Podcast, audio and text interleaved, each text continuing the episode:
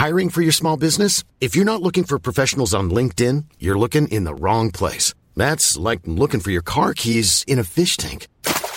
LinkedIn helps you hire professionals you can't find anywhere else, even those who aren't actively searching for a new job but might be open to the perfect role. In a given month, over 70% of LinkedIn users don't even visit other leading job sites. So start looking in the right place. With LinkedIn, you can hire professionals like a professional. Post your free job on linkedin.com slash people today. Hey, it's Danny Pellegrino from Everything Iconic. Ready to upgrade your style game without blowing your budget? Check out Quince. They've got all the good stuff, shirts and polos, activewear, and fine leather goods, all at 50 to 80% less than other high-end brands. And the best part? They're all about safe, ethical, and responsible manufacturing. Get that luxury vibe without the luxury price tag. Hit up quince.com slash upgrade for free shipping and 365 day returns on your next order. That's quince.com slash upgrade. Wow. Nice. Yeah. What you're hearing are the sounds of people everywhere putting on Bombas socks, underwear, and t-shirts made from absurdly soft materials that feel like plush clouds. Yeah, that plush. And the best part? For every item you purchase, Bombas donates another to someone facing homelessness. Bombas. Big comfort for everyone. Go to bombas.com slash ACAST and use code ACAST for 20% off your first purchase. That's bombas.com slash ACAST. Code ACAST.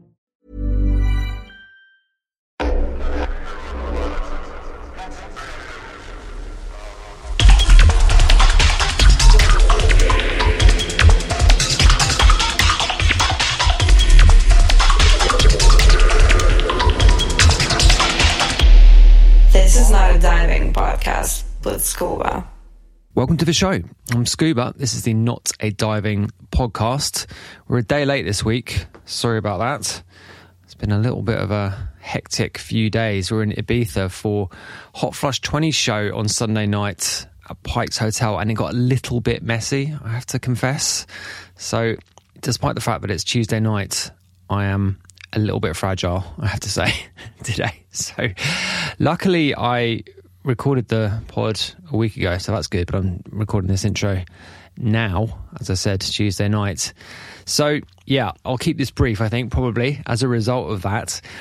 This week on the show, we have Chloé Thévenin, who is a really interesting producer and DJ from France. She's released a collaborative album this year under the name High Season with Ben Shemie. And she's just been involved in quite a lot of the interesting stuff that's come out of France in the past couple of decades, really, including uh, some really interesting stuff around technology and music and the French club scene in Paris, particularly in Paris, and um, peripheral stuff to that. So, just a really interesting person and someone who I wanted to talk to. And yeah, really happy to have her on the show today. Okay, just before we get started, you can support the show on Patreon if you feel the need. Patreon.com slash scuba official. There's two tiers there, the first of which is extremely cheap at four US dollars per month, and there's a slightly more expensive one, which gets you more stuff. So, yeah, if you wanted to do that, we'd be extraordinarily grateful. So please do. Please head over there and do it. If you don't want to, if you can't, you can't afford it, all good. Leave us a review or a rating wherever you listen to this podcast. So follow the Spotify playlist. There's a link in the show notes to that playlist featuring much of the music we talk about on the show. And join us on the Discord. Hotflushrecordings.com slash Discord is the Discord server to discuss anything we discuss on the show. Any suggestions, anything like that. So drop into the Discord and yeah, get involved in the conversation. Right, without further delay, here is Chloé Thévenin.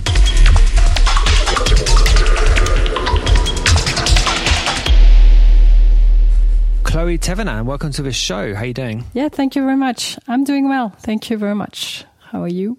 Yeah, I'm I'm good too. We were just uh, we were just talking off mic. So, been reading up all your previous interviews today, as I always do when I prepare for these episodes. Even when it's people whose you know music I know really well, there's always stuff in old interviews that you don't know about. There's all sorts of stuff about your about the way you technically make music and your you know the approach to music generally. There isn't a huge amount about you as a person that I've found, and this is particularly in English language interviews, by the way, because there's a lot in French that I was wasn't able to uh, to dig into. But I just wanted to ask, just to get started, how you got into music in the first place. I, I read that you studied as a lawyer initially. Is that right? well, I didn't go until uh, being a lawyer, honestly. But uh, actually, uh, I, I discovered electronic music. I was at school before university, and I started to, to DJ when I was very young. At a, at, a, time where electronic music was not as big as it is today, for sure, obviously.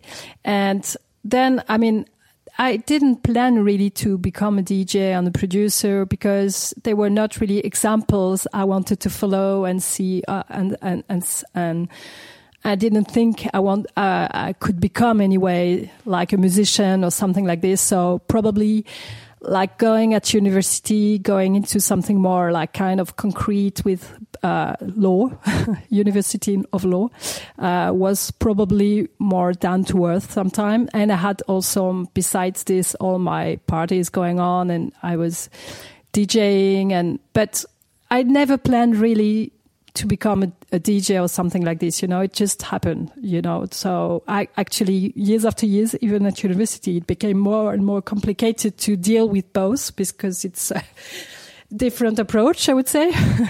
but um, but at one point, it, it's just like after like four years, I, I, realized that I mean, the more I was going into the years, and you're more at university, you are going into something more like uh, precise and like very concrete and I, I felt that I didn't I was I was not so much into law. Even it's very still interesting because it's a, it's the world we're living in so it's interesting I mean uh, anyway.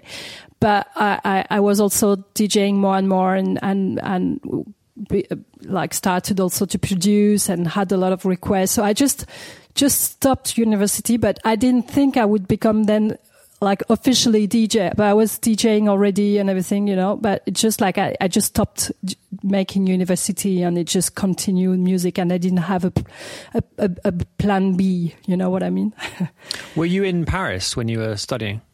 Yes, exactly. Uh, I, I grew up in Paris. My mom was English and my father's French. So I like I was born and raised in Paris, never moved from Paris, and just because of my work, I can travel everywhere, and I have uh, friends in London, and but actually, yeah, I'm mainly based in Paris. Yes.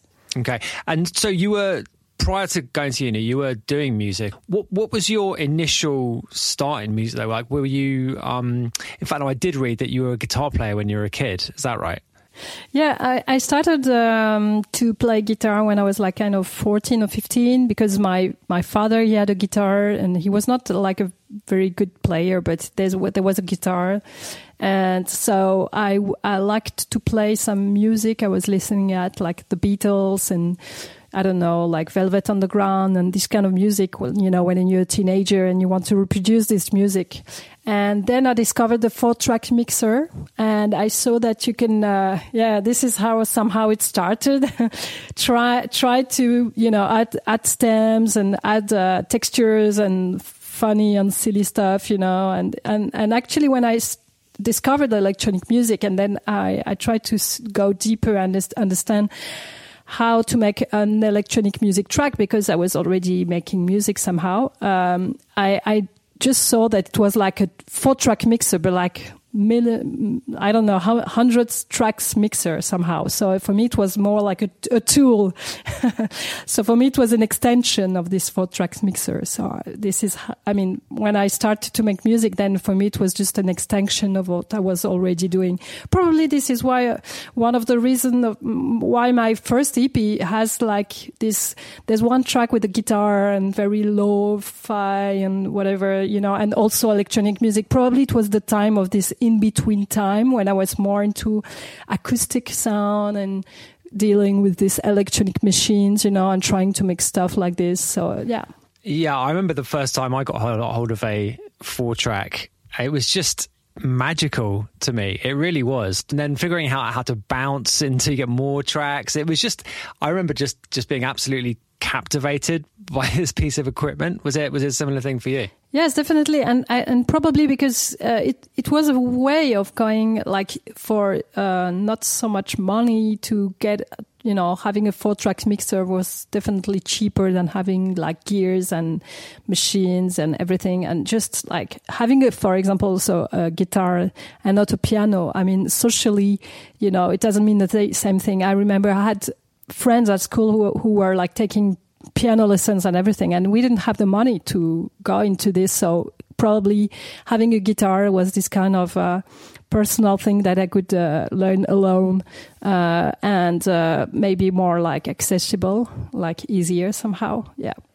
Yeah, and I think um, I mean the guitar it's kind of lost a little bit of cultural significance I think in in latter years. But I mean it really was the electric guitar is such a symbol of popular music in the you know, late 20th century or I guess mid to late 20th century. It really was something which was totally aspirational. I mean I, that was really what drew me into like wanting to do music seriously really was the ability to play the guitar. I mean, I, I'd I actually was one of those kids who had piano lessons as well. Previous to that, I was like one of those annoying children who was uh, yeah had kind of music thrust upon me from an early age. But that stuff just it just didn't make sense to me at all. And and as soon as I picked up a guitar and was able to, I guess, mess around on it in a way that I was never really able to on the piano, it just the whole thing just made a lot more sense, right? And it made a lot more sense culturally as well, you know.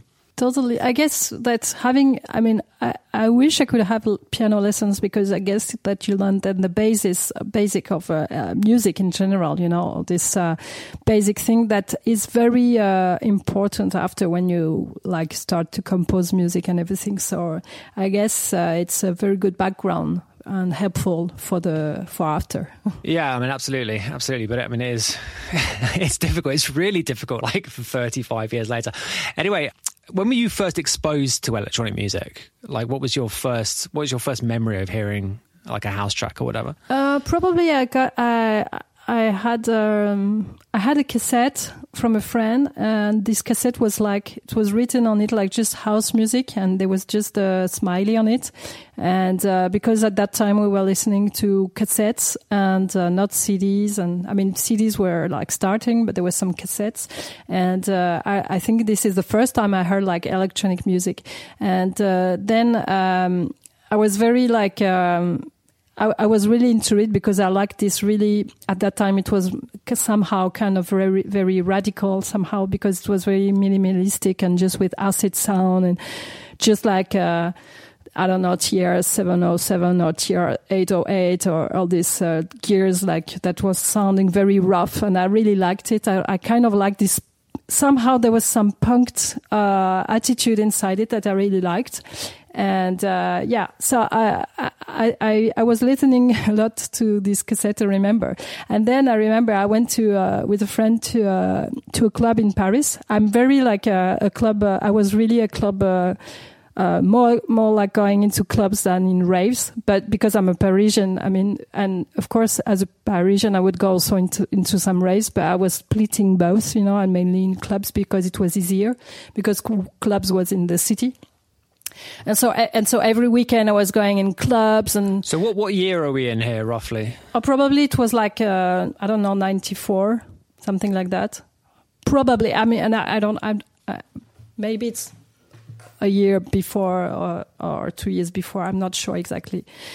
Uh, but actually, so I went into some clubs and actually, as I wanted this music in my life, you know, and there was this, not this moment where, okay, there was some cassettes and the only way to get the music, uh, this electronic music was just to have, uh, to go in some uh, record shops and buy vinyls. This was the only way to have it. You know, there was, as you know, there were not like clubs, so much clubs, and it was very underground. I mean, I remember all my friends, they were just like, what are you doing on your weekends? Like, we don't understand. You know what I mean? so for me, it was a way of, um, yeah, having this music in my life and having it during the day. So I, probably as I was already playing guitar, it was, I, I started to play my vinyls, going to some friends and, when we were going to some parties, you know, we kind of all know each other, and it was a very small uh, group of person going all the time in the same night. So I kind of knew all the people that were going there, and, and a lot of people that were into electronic music. So I was going with my all my records and making more and more parties. Also, you know, somehow, oh, you have this, uh, you have this uh, music, it is vinyl, just come and play for us. And I was like, yeah, cool. But without thinking about any plans or whatever, just I just wanted to share my music, the music I found during the week in the in the stores I was going on. Yeah. Yeah, okay. So you mentioned raves and, and clubs, sort of dis, you know distinguishing those two things together. So can you just give me a try and give me an idea of what Paris was like? I mean, I'm one of the things we've done on the show going back quite a long way now is tried to sketch out uh, pictures of different scenes at different times and you know, early to mid 90s is something that's come up loads of times across different places. And Paris is not somewhere I've ever heard really described in this period, apart from actually, I have to say, DJ Bone talking about coming to play at Rex around this kind of a time. Maybe it was a bit later, actually. Maybe it was like 96, 97 kind of a time.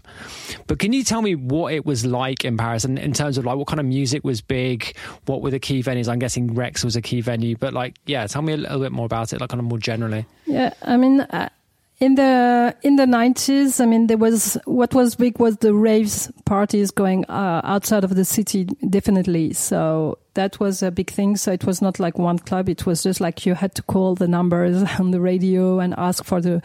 I mean, typical like rave parties, and Right, the, the classic. classic exactly. Classic in the at that time around the 90s uh, probably uh, for like the club scene. The club scene was mainly gay uh, and there was also rex club which was not gay. But i mean there was this techno scene in rex club. I'm saying really like techno because it, this was the identity of this club and uh, i guess they were inviting more like um, american dj DJs, and mainly this was the, the main sound. And also, uh, beside this, there was also the music uh, in some clubs and maybe in smaller clubs, but there were like, I don't know, there was like Queen, which was on the Champs Elysees.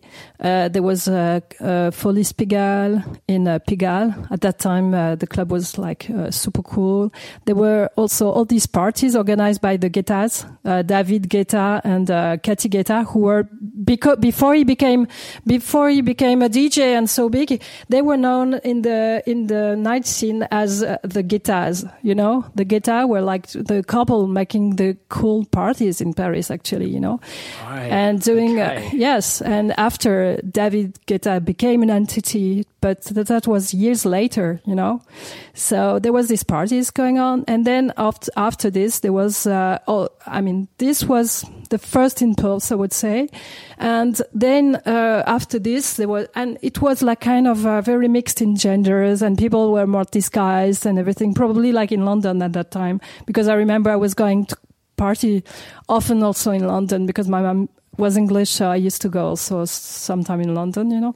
And I, I, I liked this, uh, uh, uh, and, and, and I, I liked also to go in, in London. And I remember get, getting, going in some record shops and coming back with some records in Paris. And I was so excited about this, you know. And, uh, and, uh, so yes, uh, there was, um, I was all the time going in. Uh, I mean, I was I was all the time uh, going in some parties and more and more playing in some uh, uh, bars. Uh, at that time, uh, there was uh, the bars like just bars, you know, like uh, local bars, like in Le Marais.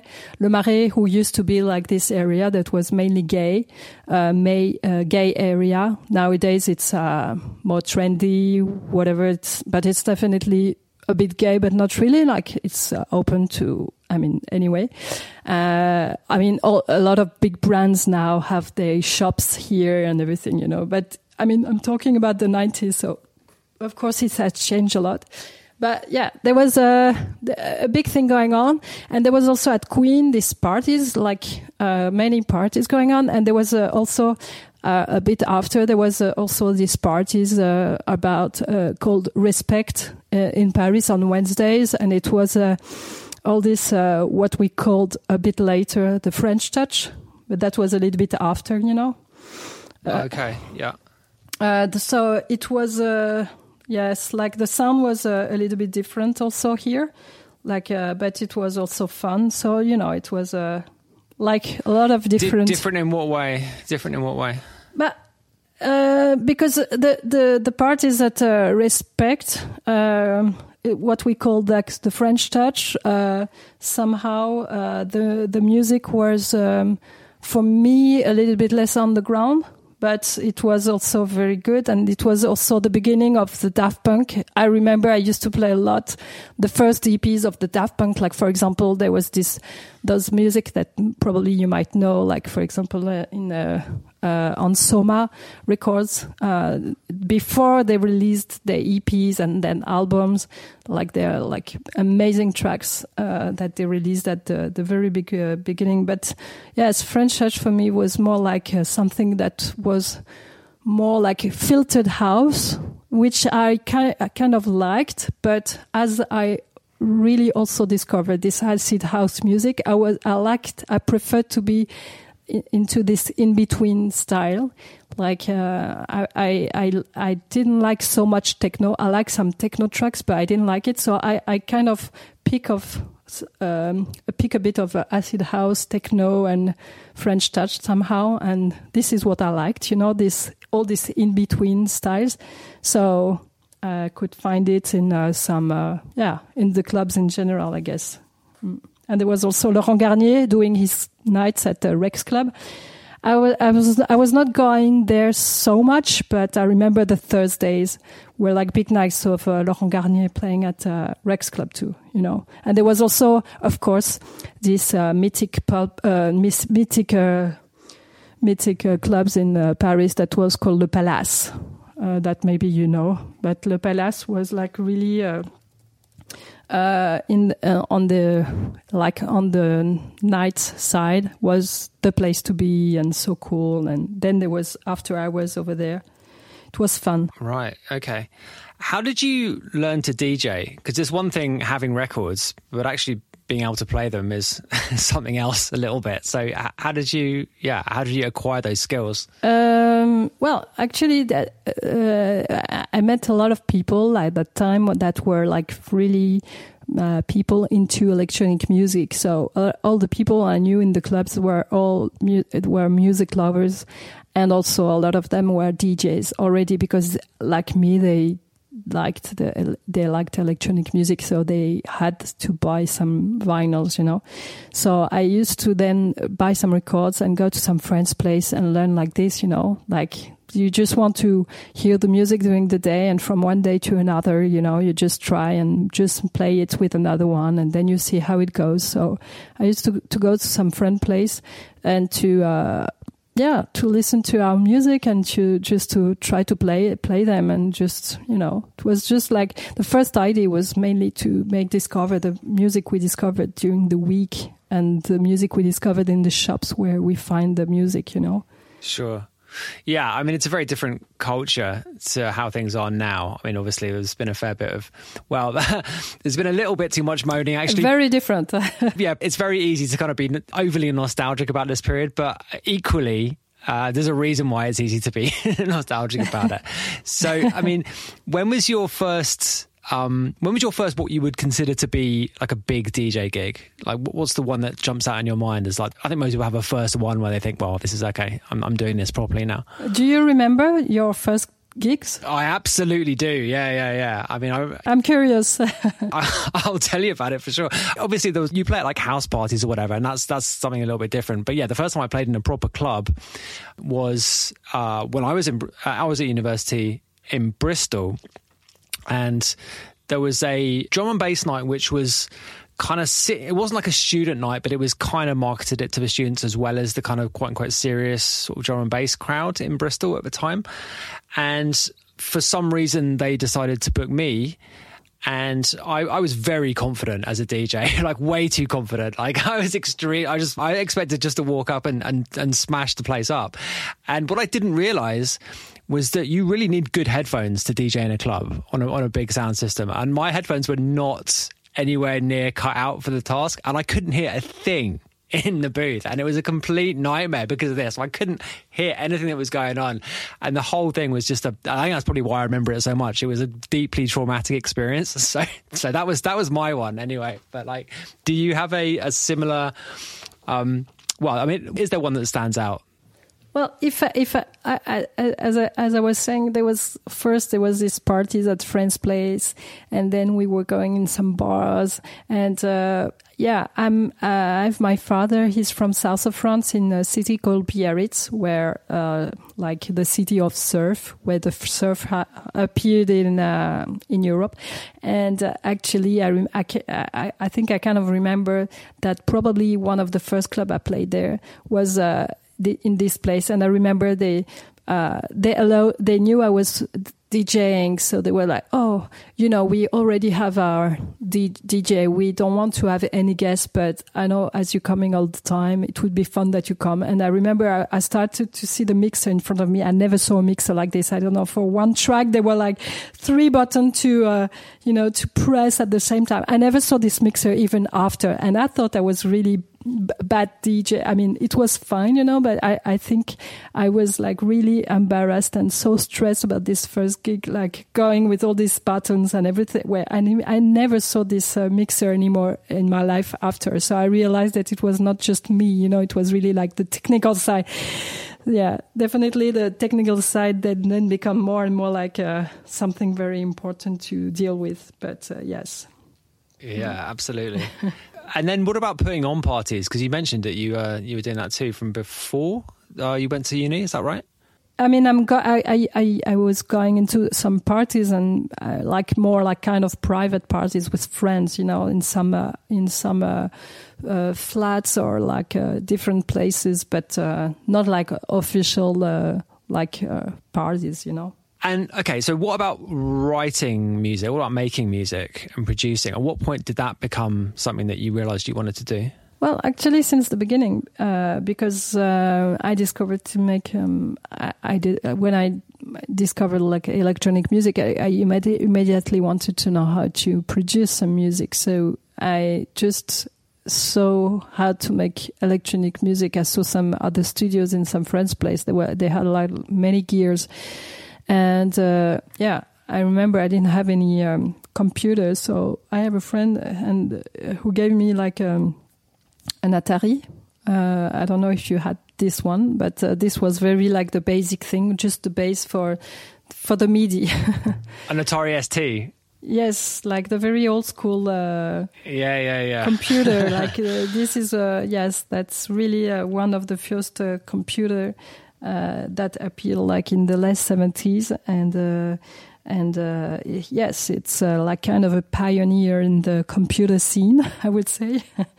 so yes, um, and uh, then um, I remember like uh, I wanted to understand how to compose. Um, I mean, I tried to make music first with some friends, which was fun somehow, but I realized that uh, I really needed more time to, com- I really wanted to understand how to make music because I would understand that if I don't go through my own way, I would not go quicker, you know?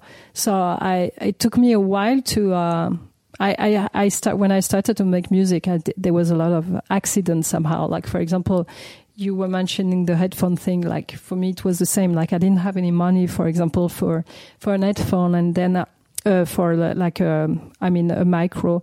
And microphone, and I realized that with the headphone, when you put inside the in in uh, the sound card, then it became a super nice uh, EQs uh, thing with uh, making microphones. So I remember my first EP, which I did in 2001.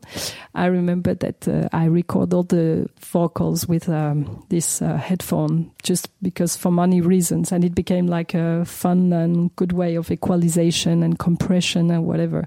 Probably I'm, I, I'm I don't know if I would do this anymore, but somehow it can be a tip, know, you know for people who doesn't have any money or just forget their microphone somewhere and just want to compose with uh, and make music. Anyway um, yeah so yeah I, I, just for me electronic music was mainly a way of making music and being independent. This was my main goal you know. I discovered just a place where i could be really like uh, independent and not going through someone to make something. You know, I was really fed up with going through some people doing things. You know, and I, I felt that electronic music was something more like DIY that I wanted to experiment. So it took a lot of time to understand a lot of uh, little tricks and things, especially because, of course, uh, as, as we all know nowadays, there are beautiful tutorials on the YouTube of people giving their time and everything. But at that time, there was definitely no YouTube and anything. So I had to deal with all this tutorial uh, on the yeah, with uh, on papers or going in, into some uh, shops and asking questions, and in general, some people would say like, "Oh, do you want something for your boyfriend?" You know, that that was kind of.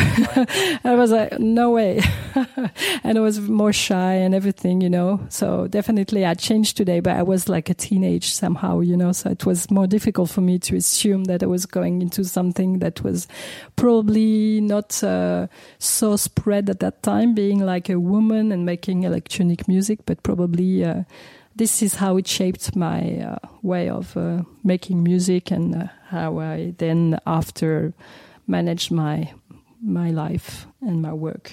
Yeah. Okay. So, did you then gradually build up a, a, studio at home? Is that how how it worked? You kind of gradually got accumulated more bits of kit. Yeah. Okay. Then, talk about the most memorable bits of kit that you gradually acquired. Then, because again, I've got my own memories of this, but if you can pick out a couple of turning points, if there were any key turning points of, of kit that you got that changed your music and maybe increased your understanding of it? Definitely. I mean, I remember when I got, uh, for sure, I started also with a sampler. I mean, you could not make any music, electronic music, if you didn't have any sampler. Of course, you could have like a drum machine and everything, but just to uh, sample samples, the idea of sampling was like very, very strong. And so, uh, I was having a lot of fun trying to sample things, but mainly things I was getting from uh, my uh, from the outside. Not, I mean, I was sampling also some records, but because I was coming from the acoustic side somehow and more with the guitar, I, w- I like to sample like the guitars and uh, more like uh, sound fields and everything, and play it with some uh, uh, electronic music. And I, I, I mean, really from the beginning, I really liked the to mix both somehow, and what happened was that years a uh, few years after maybe in 2004 like after three or four years you know i was putting a lot of money in, in, in my gigs and everything then actually uh, i got robbed at my studio at my home. Yeah so everything was uh, I, I didn't do any music for maybe two years uh, because uh, yeah I didn't because I, the, it was taking a lot of money you know to have some gears as, as you know. So uh, and this was so when, when, was this? When did this happen? Which two years were they? Probably in 2003 or Oh, okay. So for, after you started releasing music, right? Very, very, very, very short time after, you know. But I think everything was so complicated with this, you know. I, I mean, I put, I was putting a lot of energy and money in my studio. I mean, what I'm, I'm, I mean, I didn't have so much money, of course, and and and whenever I got more and more bookings and everything, then I, I was I could buy my uh, my my synthesizer or something like this, you know. So definitely, I had to change the way of working because of because it was a time when the computer started to be more like. Uh, uh, the processor was more like uh, strong. So after two years, I just bought like a computer with a better processor, and I discovered more the uh, the plugs and the the, the digital uh, world somehow. So it was a very different approach. So it was another way of working, but I kind of liked. But somehow I needed to uh, very quickly try to use the uh, digital uh, world somehow with the more like uh, uh hardware thing, you know. So, uh, so I had to change my way of working suddenly, you know, because of uh, all this story I just told you. So, it, for sure, it changed my approach into music. But I, because I didn't do music for maybe a year and a half, and I was very frustrated with this. And uh, actually, uh, probably I worked more to understand how to make work things together, you know. And probably this is uh, one one reason why I'm uh, like I like to go deeper in some uh, uh, geeking somehow like where, as you dig when you play music you know that, that for me it was like digging in my way to uh, yeah to compensate this lack of uh, mo- this lack of time i had uh, while i was not making any music. So yes. Yeah i found um my move because i had a similar sort of thing at some stage i had to move to a proper computer, quote unquote, you know, one which was able to run plugins, having been in a similar kind of setup by, by the sound of things, having a really basic com, basic computer which was just there to run the MIDI basically, and, and everything really ran through a sampler and an external desk. And when I moved to a, a, um, a, more modern computer, shall we say, I found it really difficult. I found it very, very challenging to, I think, just get my head round how to get the sounds that I wanted to get. Because I mean, I think particularly with those earlier pl- the earlier plugins are very uh, very digital sounding, very clean sounding, and the, it was much more difficult then I think to achieve um, the kind of I guess the kind of earthy sounds that you get from you know you or you get from you know lots of cables basically and lots of um, questionable quality outboard so so i mean how how did you find it was it was it immediately kind of obvious to you how it was going to translate into music, or was there a period of you know adaptation that was that was maybe a bit more challenging? Oh no, it's for sure. It's like a. I mean, when you when you make electronic music, I think you have to accept that you have to fifty percent of your time. I guess. I mean, probably some would say less. Uh, is like a time uh, you you go th- where where you go through like technical uh, yeah problems or or things you would like to but i would not say only it's problems. It's sometimes you just need to uh, fix stuff and you want to make evolve your music because just like there's a setup that you use for a while and just it's good also to change the way of working because then it makes you uh, change also your approach and make it somehow also creative. I know when I'm always in the same setup, it, it's great for for a time, but I'm also sometimes very excited when I have a new gear or a new thing. So I, I mean, somehow technique also gives me more inspiration. Also, sometimes it's bad because I I can lose many time into like stupid things, you know, and I realize after a while that I didn't produce any music at all. But probably it's. Uh, this uh, moment where you decide, okay, now stop to try to find some uh, other reason not to make music. Just go into it, and uh, yeah, the idea is to find. It, I think it's a lot of uh,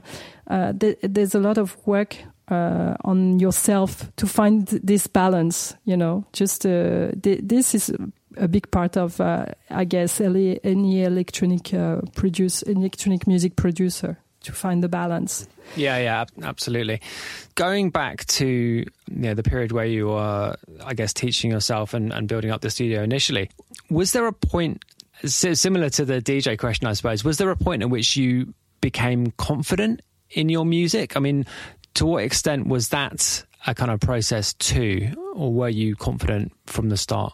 Well, actually, I, I, I was never very confident, but sometimes I was very impressed. There was some sounds quality quality speaking that was very good also. So it's it was a mixture of uh, very uh, it was very unbalanced. You know, there was some some sounds that were very like uh, lo-fi and everything, but I tried to uh, use it somehow in my production and pre- and pretend it was made on purpose, but sometimes it was not uh, made on purpose, you know. And right, right. I remember, I think there on my first EP, there's one track when there's where there's a frequency, like a radio frequency or something. I don't know where it happened, where where it come from, but I remember when I was recording it, I was like, oh no, I have to start again. And then I was, I, thought like, okay, uh, it's, it, it's going to take me, uh, uh, uh, like more like an hour to try to fix it or to start again the recording. Let's, let's say it's cool to have it. And this is the way to it, like this kind of John Cage approach, you know. but so I tried, uh, yeah, no, so actually I always felt I needed to, uh, learn about how things can work to make my uh, sound. I mean, technically, but also in the direction I was going. But uh, as I was saying, there was not really one example I liked uh, where I thought, oh, I want to be this or this. I mean, I think I like so much styles of music. Uh, I, I, I, like, like, uh, as I was saying, this kind of uh, this acid house uh, music that where electronic music comes from, but I also like uh, a lot of music, uh, like uh, general music and classical music. Uh, I love uh, Beatles and George Michael and whatever, you know, this, this, all this music. Because also my mom, she used to, actually, she used to listen to a lot of music too. And she used to be a disc jockey also. Like she was living in London she was living in London and she did a lot of jobs. And I remember when I started to DJ, she said, Oh, you know, I, I, I also did this. And I was like, What are you talking about? Yeah, yeah, I was doing this. I was like, Okay. but I'm saying disc jockey because it's, it's, it's a time. I'm not sure we can say DJ, but anyway.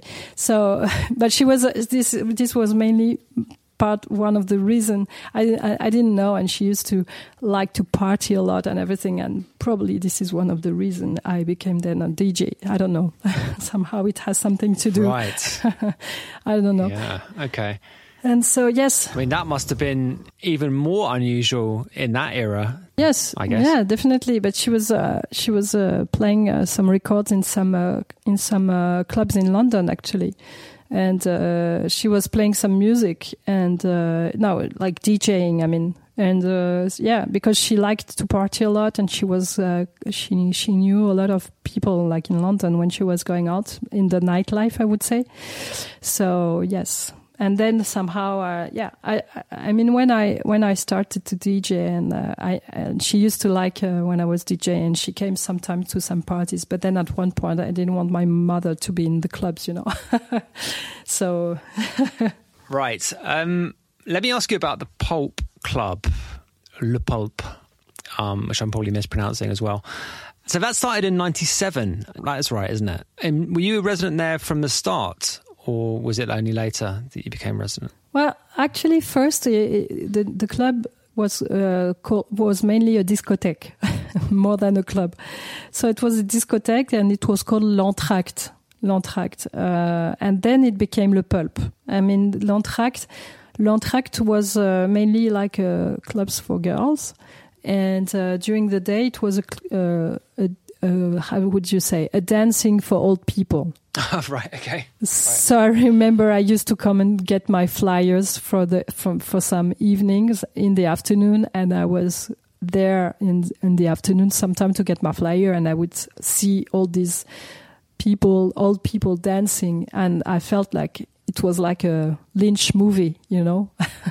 so it was uh, funny and interesting to see how one place can be very di- di- diverse and actually, at one point, uh, the two uh, uh, the two owners of the club two women. They wanted to open it to more like other artists, uh, girls artists, and I became um, like a DJ, resident DJ there. And um, it was at a time where elect- electronic music was not really inside the club and uh, so we started it really like to spread electronic music from the very beginning. So I started to be a resident DJ in 97 until the end 2017. So I guess it's 10 years. So I really grew up with the pulp and uh, it was a very uh, it's a, it was a place where I met a group of uh, women working together and supporting each other and for me, it was this kind of uh, thing probably I was missing to have uh, this uh, woman uh, other making things, you know, and in the field I was uh, evolving. And yeah, it was a very big thing for me because I met a lot of good friends there and that are still friends today. And, you know. Yeah, yeah, sure. So, I mean, how much. Um, well, what what was your background as a DJ in particular when you started the residency? Like, how much DJing had you been had you done at that point? Well, actually, I was DJing already, and I was, uh, as I was saying, I was at university also at, at the same time at that time. So because it was uh, '97, so I was still uh, studying, but I was also DJing, and uh, so for me it was uh, something new on top of everything I was already doing. I was DJing in some uh, in some bars. I was DJing in some uh, I was starting to play in some clubs, but as I said, I didn't think really to make it like a job, like a real job anyway. But it was like just the continuity of uh, the people I met, you know, and then I met these uh, these girls, uh, and I could see there was uh, like a group of girls all uh, in the same place, you know. And it, I think probably this is one of the important thing. It was that there was a place missing for girls, you know, where like they, a place of expression.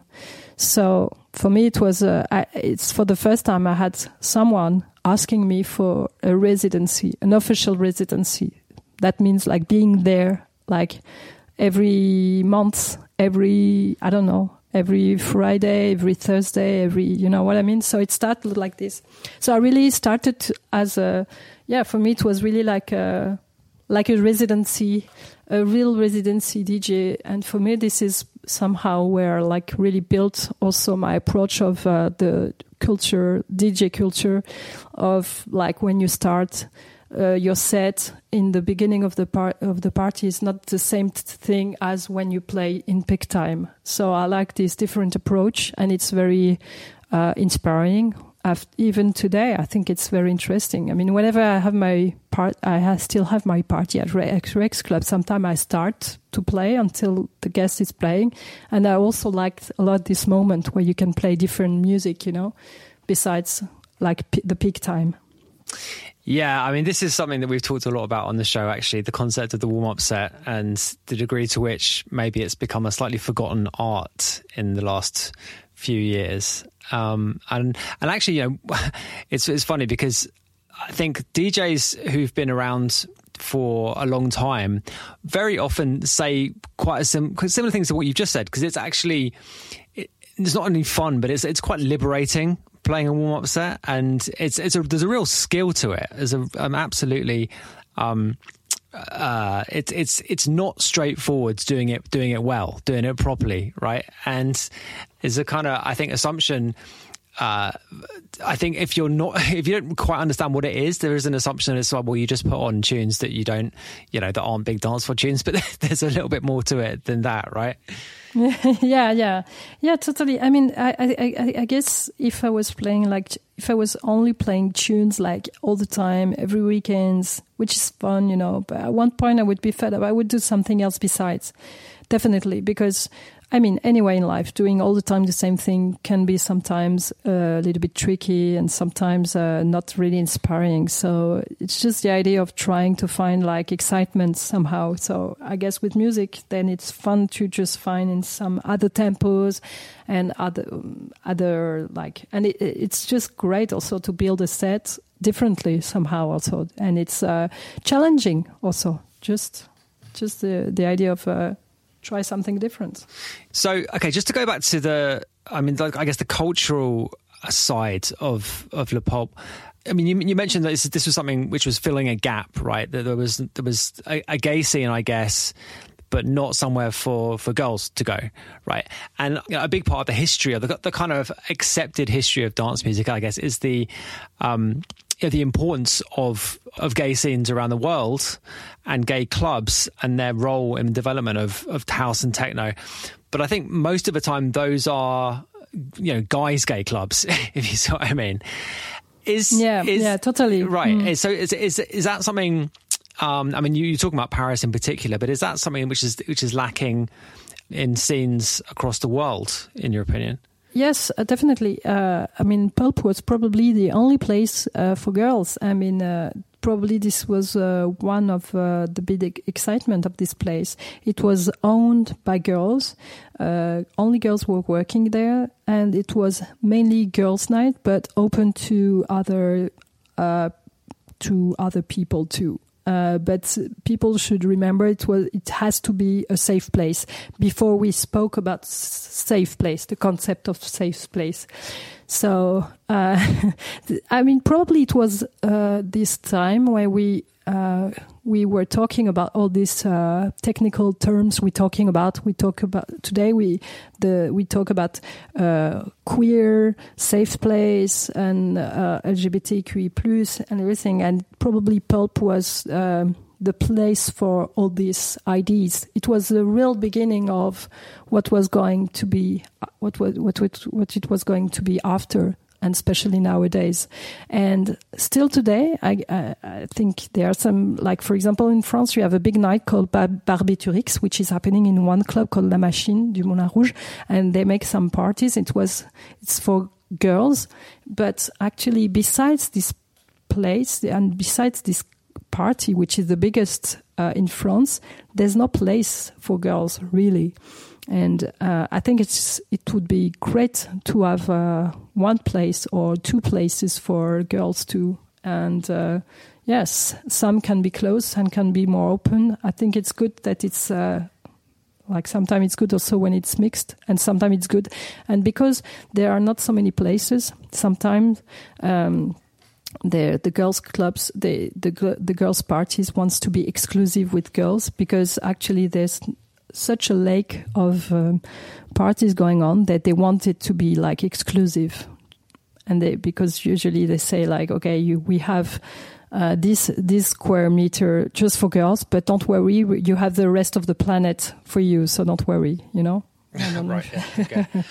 what do you put that lack of comparative lack of parties down to? Like, why, why is that the case? Uh, probably, probably it's uh, political because uh, there's this question of uh, invisibilization.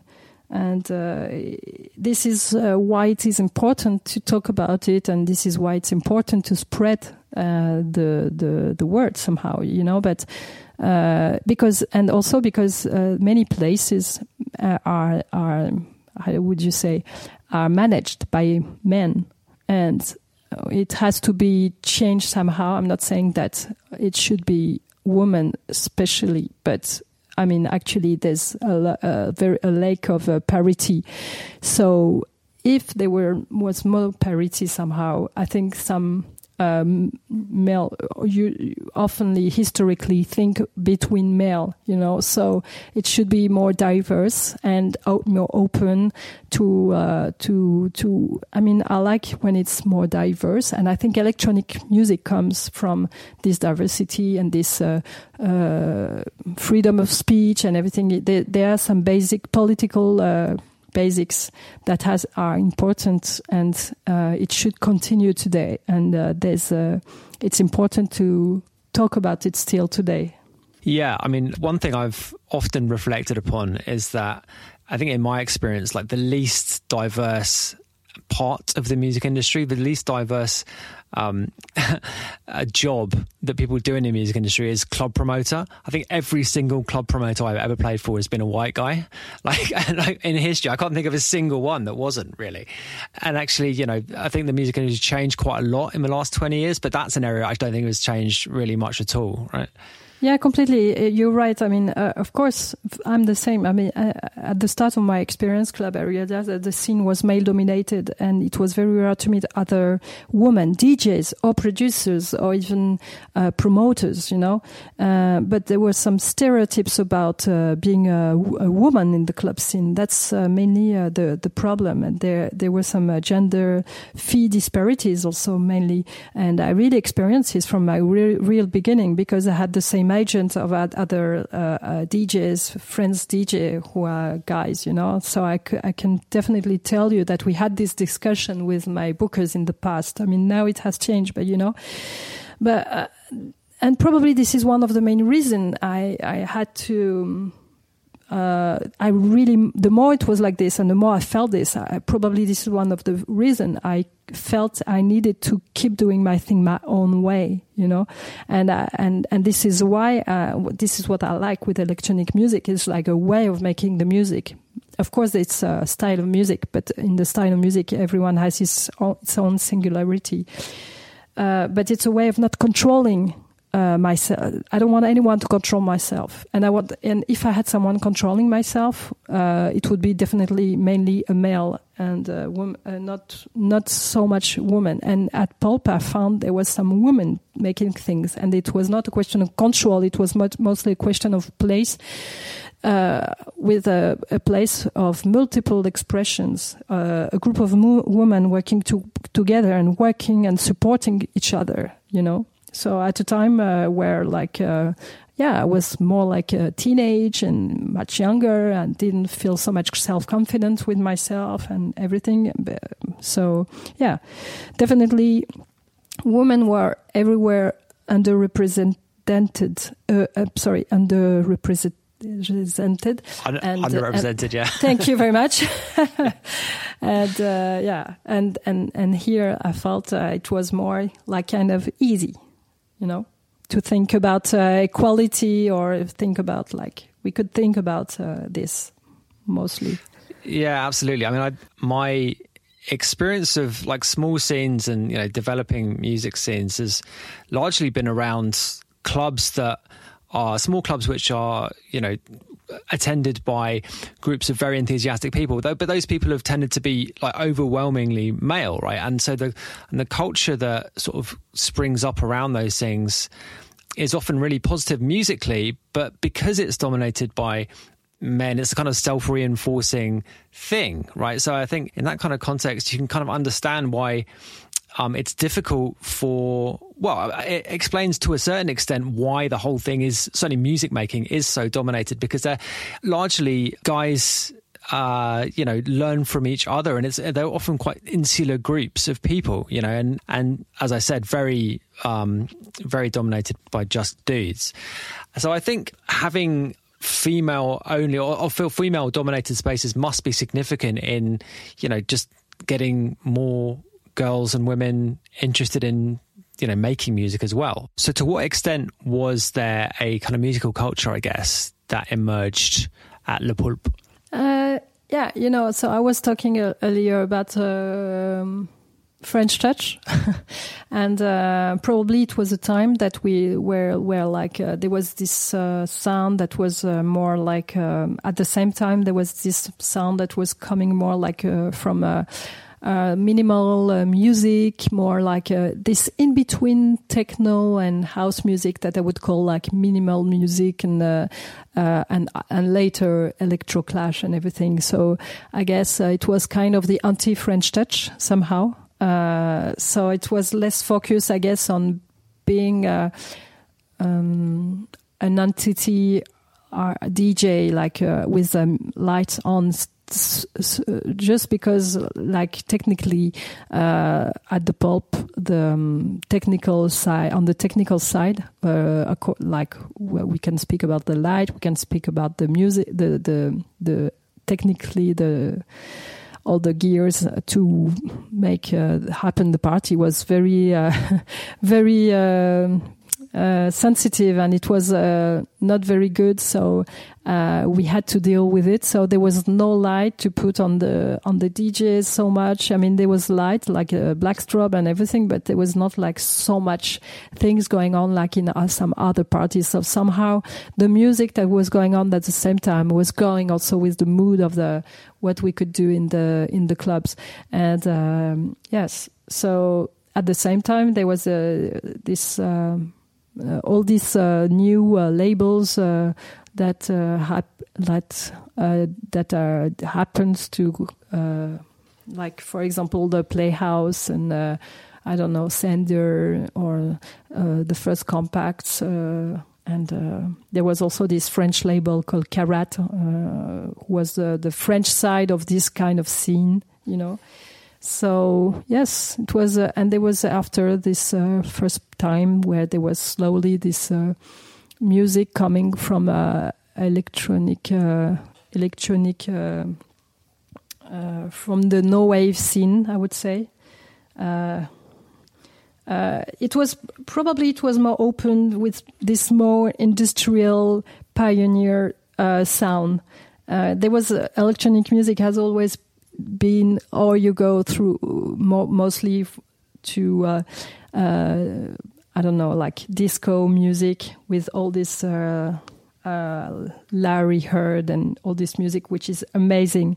And uh, probably um, Pulp was more like this, had probably this industri- industrial, more like electronic body music, this in between music, you know. It sounds quite similar to I guess some of the stuff that was going on in Berlin at the time. In my mind, trying to compare it to you know scenes that I was sort of in and around in this kind of period, and it does sound more like Berlin than anything other anything else that I can think of. Yes, definitely, exactly. Yeah, exactly. But actually, there was uh, this. Uh, yes, probably there was this cousin thing going on between France and uh, and Germany. And uh, actually, the first uh, the first territory I, I, traveled after France was uh, Germany, and I was traveling uh, a lot in Germany for a while, you know. And whenever I was traveling and I was meeting some other producers and uh, other labels, but in person, other promoters, then this is how also I was happy to say, "Hey, I have a residency. It would be it would be great to uh, like I would like to invite you." And you know, some somehow it also it was great to make some parties and just make some exchange like this, you know. So there was this scene going on and this scene that was uh, growing, and uh, yeah, it was uh, fun. Yeah, absolutely. Way. So, I mean, why, why did it finish in 2007? Oh, it's very stupid. It's just because uh, there was some uh, big buildings uh, that was supposed to be done because they wanted to change the club to uh, into a parking for cars. yes, I mean not the owners, of course, but uh, the the state. Uh, they had to take back uh, the place for this. So I remember like they there was there were some trials, you know, and every time we thought it was the last time, and then oh no, it's fine, we can we we can keep the place for six six months again. So there were some parties going on for six months again, and then okay, this night is the latest one. So there were a lot of la- la- last parties, but yes, 2017 was uh, the year where Sarkozy was uh, elected president, the year I uh, had my first album released, and the uh, year the club, the Pulp, closed. there was a lot of things going on. All right, okay. So, okay, let's let's talk about that first album then. Now that we got here, what was um, what was the process of getting to a finished album like for you? Because I mean, this can be a um, a kind of psychologically important thing in the the life of an artist, the first album, and it, I think some people tend to uh, sometimes overthink it, and then other people it's just really easy because it's just all the music that you've been wanting to make. So, what was what was your experience of uh, finishing a first album and, and making it? Well, uh, actually, since uh, my first EP, which I released in 2001 on Karat, I I thought my first EP like uh, an album, like a small album, because as I was saying, I was this in between artist who was uh, going through like acoustic music and uh, loving a lot of style of music. So I had like kind of an idea of uh, what I wanted to make without make being very precise. But what I knew is that I wanted to make music with diverse tempos, you know. So and uh, so I it took me a, a while, but somehow I made I was making a lot of music, and then I was thinking, okay, this is for an EP, this is for an album, and you know, so it was kind of a immersive, as artistic uh, experience that uh, I experiment from the very beginning of uh, my career, and and I guess nowadays it's still for me important to make albums even it's weird a lot of things have changed and we're less in the world of uh, albums. We mostly it seems to be in the in the life of playlist uh, on spotify and everything. Why not? But i mean yeah i think somehow i, I needed to bring my singularity just for my personal uh, um, accomplishment somehow just to go through um, and because uh, had uh, as I was saying, I, I, like a lot. I'm very obsessed with diverse uh, musicians, uh, like uh, also Brian Eno, Syd Barrett, both of, Boards of Canada, John Cage, but also some contemporary music. And I was I like this challenge of thinking, okay, because I like all this, what can, what can I do as a musician? You know, of uh, what can I make how, what what kind of music I, I, sometimes want maybe I sometimes I have an approach that can be very complicated but sometimes I like to have very like very simple ideas and it's also helpful I like this in between you know sometimes of uh, approach uh, it's a way of uh, going through all the different uh, mirrors of uh, mirrors of of um, yeah somehow Okay, so in fact, just going back to that first EP, which label was that on? Uh, it's a French label that was called Karat. Uh, All right, yeah, okay. And how did you? How did they? I mean, how did you get signed? How how did that happen? Well, actually, I had uh, they they had a record shop in Paris that was called Catapult, and they were from uh, Rouen, which is a city uh, Uh, like two, two one hour is thirty minutes from Paris.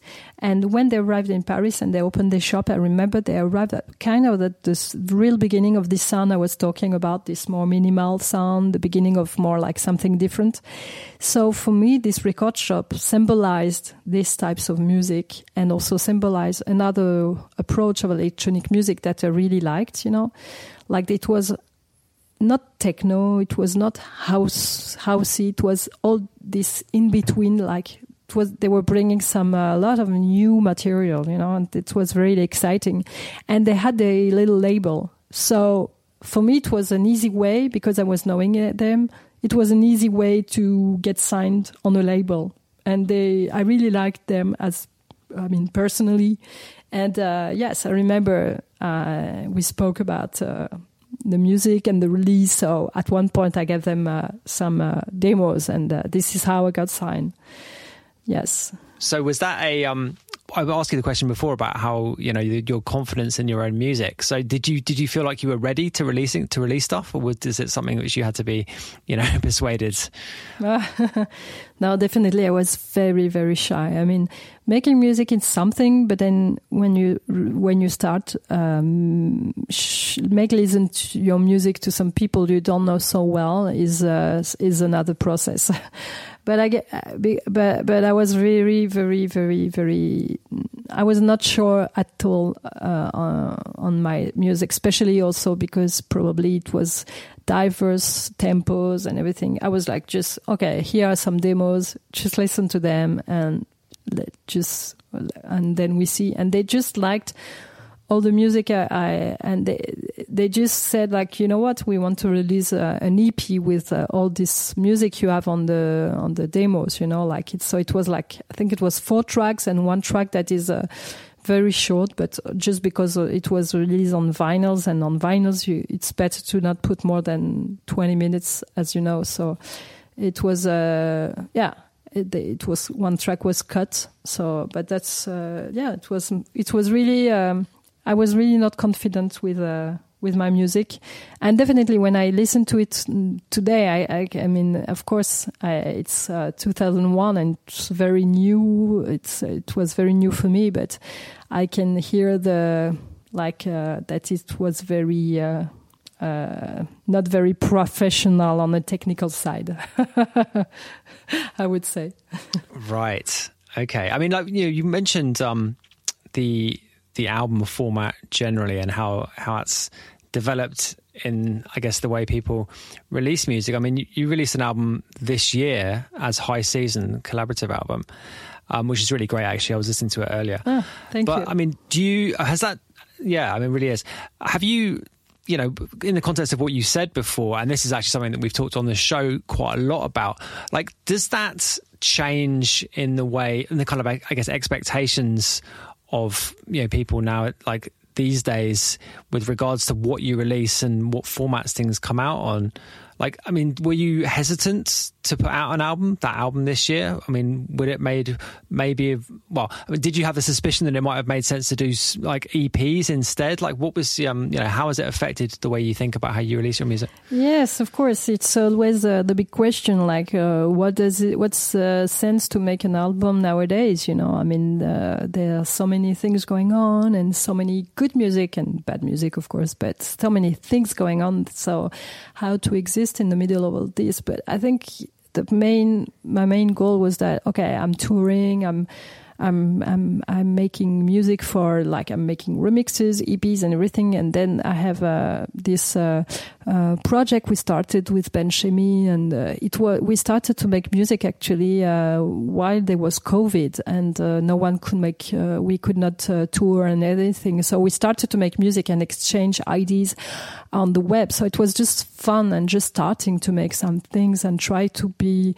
focused on something else and something new. So we didn't plan really to make an album, but we just made music, and it just happened to at the end we thought like, okay, we should make an album, you know. So it's uh, yeah, it's I, I, I'm I'm I'm I'm very happy, of course, when the, the this album was released. But I'm very happy also with the process, the way it was done, and it was done with fun, and and it was it was a second collaboration. But I mean, first collaboration was that Ben he did a featuring on my album in 2006-17 but this was a, with a different approach because it was uh, music we made together and it was just fun to see. We were very curious, the both of us, where it could go. So I, I, mean, whenever we were exchanging some files, it was just like surprising all the time in a good way to see where what he would propose and how I would react on the music he sent me.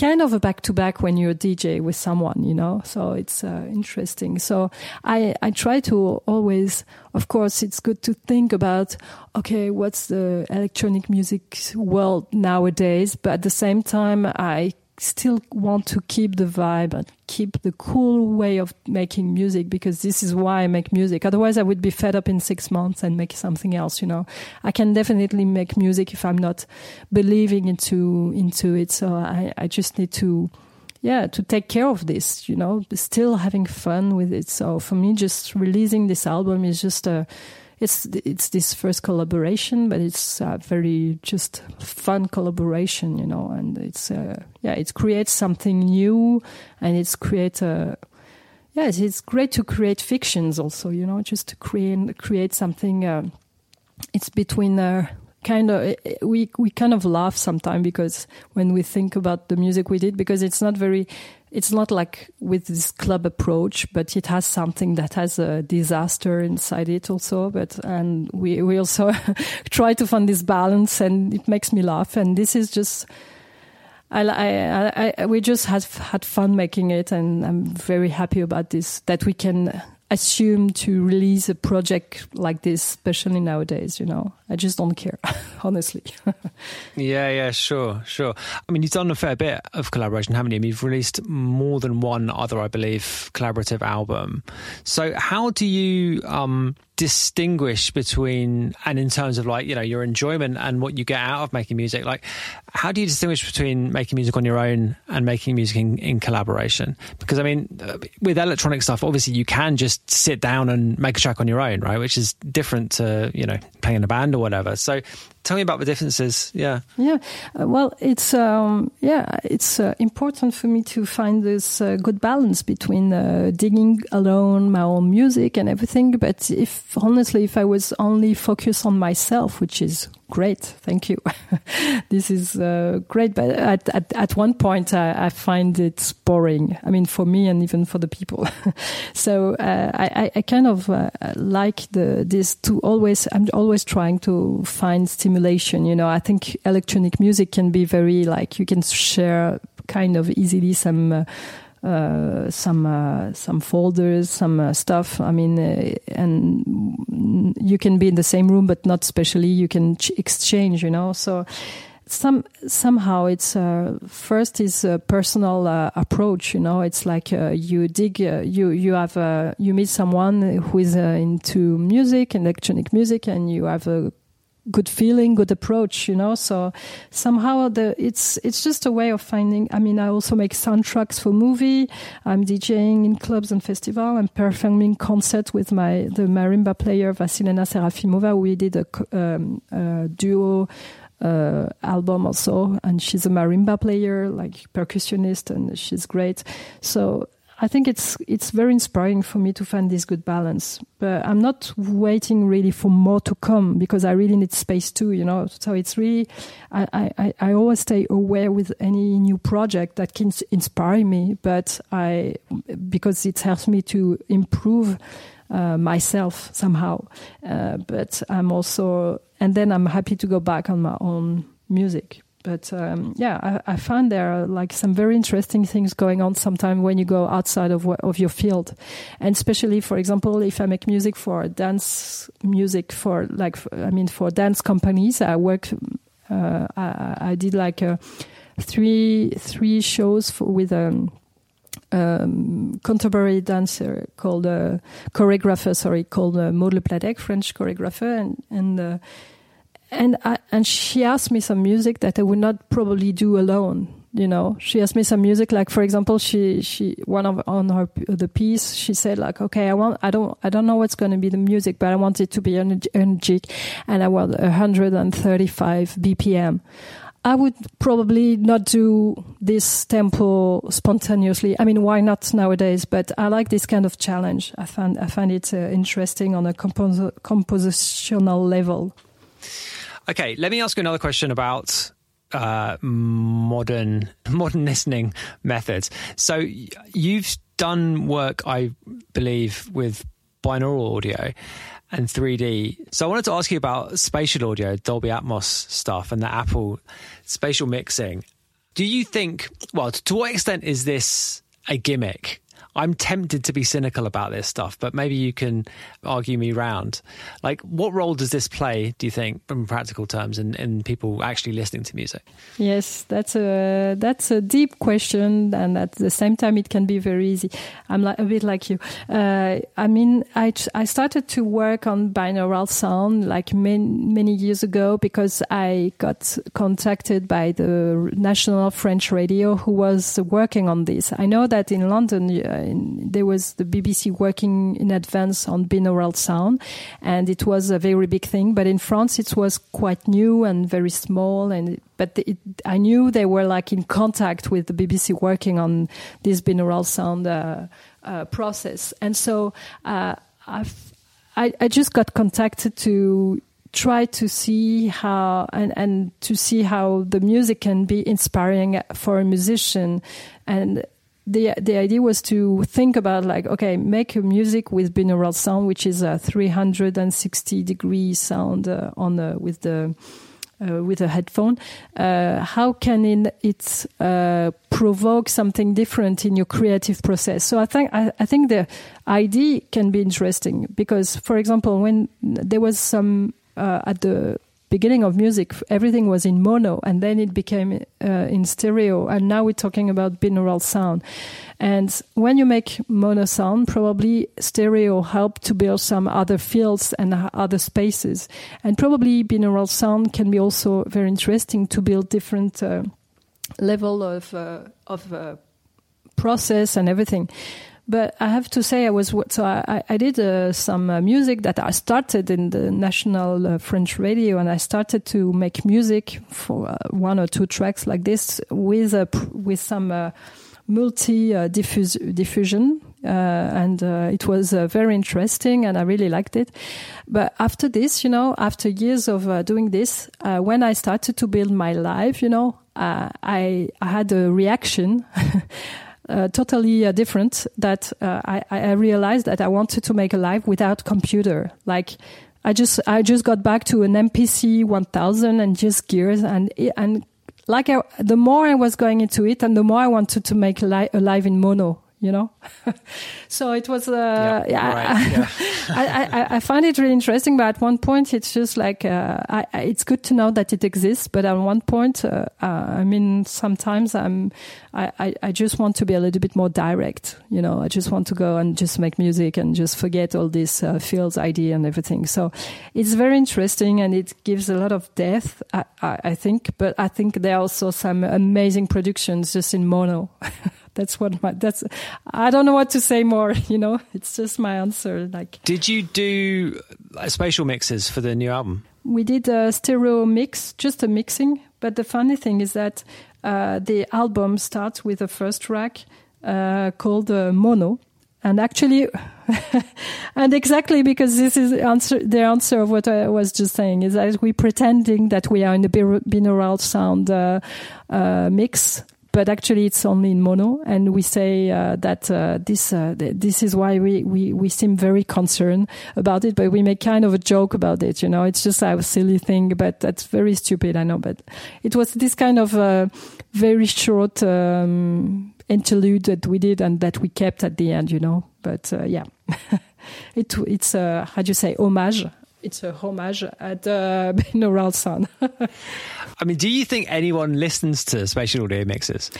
I think there are some people that, that are very curious about it, but the point is that with the binaural sound, you can only listen with uh, with headphones. So I mean, I'm sure. I mean, I know that then that now with Atmos, uh, things are getting more like. Uh, the production, the, the production and the um, the mixing are getting are slowly changing and everything, but we don't know how long it's going to change. Uh, when are we going into something that is going to really change like generally or is it just like okay there was this binaural sound now there's atmos what's going to happen like in three months or in six months it's always about this you know like we used to have cassette then we have cds then we have uh, we used to have vinyls and now we only digital. And are we going back to cassette? Are we going back to cds are we going on something new? I don't know you know. It's like I don't know if it's going to be a, a, gen, a general a generalization. You know, I remember when I when I, I I mean I was DJing with vinyls for years, and I was I didn't want to change and change it to digital for many years. But the fact was that in the clubs they were changing all the system anyway, so I had to change my setup. You know, and even when I was buying some records or if I, I was receiving more like a digital format music. So the fact was that the system was changing. So I was not going to be the only stupid person just playing vinyls just because I said I'm going to play vinyls, you know. And of course, I love vinyls, but I mean, come on, nowadays it's so expensive. I, I, I mean, it, I love vinyls still. I have all my collection and I still love it, but I definitely can't buy vinyls as I used to buy vinyls anymore, you know. That's the problem. But the system is changing and, and probably I mean, especially when you're on the, in the electronic music, you have to, for sure you have to stay aware with all this, and I find it's very interesting. Then it doesn't mean I'm going to go into it, but except that the system will change completely. But I stay aware, and I'm always interested in what is going on. Yeah, okay. Well, then a related question to that, I guess, is um, do you take a view on the use of AI in music making? the point is that uh, you know well why first I, am going. I'm, I'm. I'm just while there was COVID, you know, there was an. Ex, there was all these experiments about uh, uh, these parties going on in uh, on the on, on the internet and everything. And actually, after this, we realized that people really want to have uh, a party and leave the party, be in the party. So I guess the people want to have a human being and playing the music and be in the same room all together. And this cannot be transformed by into uh, uh, uh, artificial intelligence, you know. I mean, for sure, it's like, probably it's like uh, binaural sounds uh, somehow. It's like interesting to see what is going on. And sometimes I guess there are probably some very interesting things going on. But at the end, I think the people, they want some human being playing their own music, you know. I mean, I would, I would uh, probably be probably in a few years uh, DJs won't exist anymore. You know, I don't know, or maybe sooner than uh, than than we we think. but and probably uh, there there will be some parties where uh, I will have uh, people proposing me to make parties, but staying at home and being a hologram or something. I don't know why not making the experiment? I don't know. But at the end, I know I want to live the experience with some people. It's, it's a collaborative uh, experience. And the collaborative experience, you cannot live it with uh, all this uh, uh artificial uh, thing, you know. But there are some very interesting things and that are very interesting too. But, you know, it's like for me, like when you, uh, it can be very creative too and very interesting and sometimes it's a bit scary for sure. I'm I'm aware, but I'm not so much interested by all this, you know. But there are very there are some very creative things that are makes me think, okay, where, where what what where is the creation? Who it's as I was studying law, you know. Of course, my first question would be, okay, what about who does the who does it belong first? Who does this creative thing belongs to? You know who does it belong? And at the moment, there's a lot of uh, not answering question about this because it's still uh, moving all the time, you know. So law cannot follow, and it's just this. Yeah, I mean, I think the um, like the collection of data and you know what large language models and what other models are, are trained from. That's a really big question, right? Because I mean, like you say, like if, if it's intellectual property which is being scraped, as it were, then there's there's real issues there. I guess I kind of take the view that the more vulnerable part of the music industry is probably the making of music rather than the performing of it. Like, I mean, absolutely, there will be an AI DJ for sure. But I think as it becomes more prevalent in different areas of the arts and in society generally, I think what may happen is that people attach more value to people doing stuff in the real world. And, and I think the performance of music is, is likely to, um, I guess, retain more of its value in that kind of context, mm. perhaps. But I mean, completely. Yeah. Yeah. You're right. Mm, totally. But I mean, yeah. like every possible outcome is is possible right at this point. You know, it, it's just um, it's very unclear. I think how it will develop. Well, this has been this has been really great, Chloe. Thanks so much. I've just got one more question, and it's a really geeky one. I read that you like your vintage reverbs, so give me a few of your favorite vintage reverbs. Well, you know, as I as as I come from uh, more like the acoustic side, for sure, I like to have uh, like gears that I can touch. Or definitely, there are some uh, uh, there are some stuff that I like to have from my guitar. You know, so it can be very basic sometimes, but uh, my preference goes to one that is very very nice. That is comes from a French company called OTO maybe you know it. Uh, OTO, uh, they make uh, small little uh, pedals and they make like compressor, they make delay, and they have like one or two gears besides this, but that's it. It's a very small company, but it's just amazing. And they have a, they have this reverb. It's called the BAM. BAM, and it's a stereo stereo reverb processor, and it's inspired by the 70s, early 80s uh, but digital reverberator. You know, it's like this in between. Um, and otherwise, uh, there's also this uh, typical uh, echo uh, spring uh, reverb. Uh, but I, I, actually now there are so many reverb that I use in plugins. Honestly, so I used to have so much. I used to have so much like reverbs uh, that na- that are sold, you know, and um, also because I, I got uh, robbed like very long time ago. But uh, there are there are a lot of uh, digital reverb that are very fascinating, that are really like amazing, you know. But uh, yes. Yeah. All right. Well, what's your favorite plugin then? What's the what's the best reverb plugin in your opinion?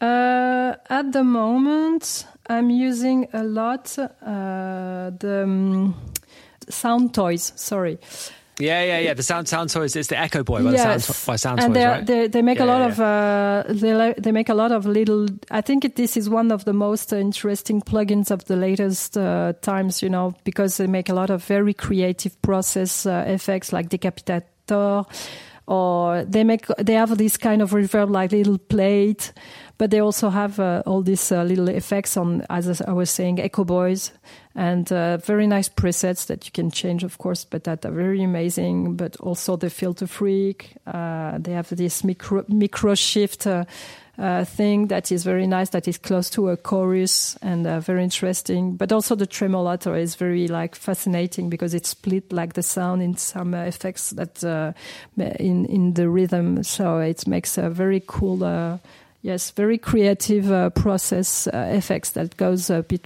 like this. This effects that is more like uh, that helps you build a material and some textures that helps you to go in some extreme transformation and build some new landscapes that are very like uh, kind of invisible, but sometimes very obvious. You know, you can go very, very deep in the special, uh, special uh, specialization. If you, if we speak about uh, binaural, in only in stereo, that it can help you to build these uh, stereo fields. Yeah, very deeply. Mm. Cool. Like I said, this has been great. Thanks so much for your time, Chloe. Wow. Thank you so much, Paul. Yeah, that was Chloé Thévenin. What an interesting person.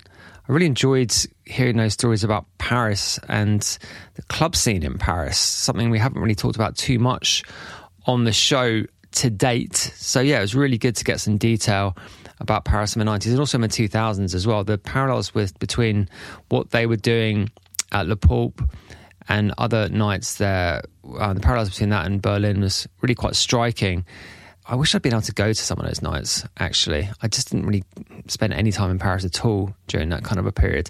Like the, the first really good night that I played in Paris was Concrète, which was just brilliant. And I'm hoping to have uh, Brice, who was the main guy at that night. I'm hoping to have him on the show at some point. In fact, I've asked him before and he wasn't that keen, but I'm going to try again at some stage, I think. So, yeah, really good one this week. I hope you enjoyed it as much as I did.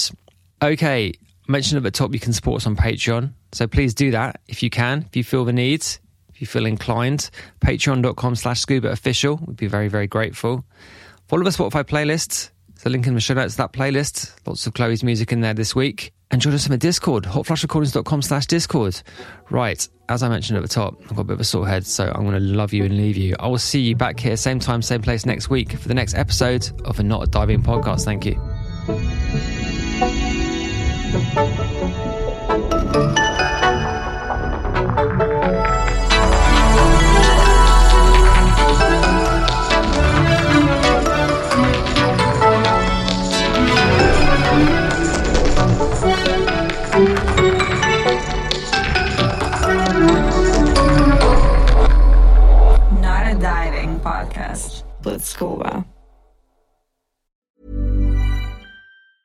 Planning for your next trip? Elevate your travel style with Quince. Quince has all the jet setting essentials you'll want for your next getaway, like European linen, premium luggage options, buttery soft Italian leather bags, and so much more. And is all priced at 50 to 80% less than similar brands. Plus, Quince only works with factories that use safe and ethical manufacturing practices. Pack your bags with high-quality essentials you'll be wearing for vacations to come with Quince. Go to quince.com slash pack for free shipping and 365-day returns.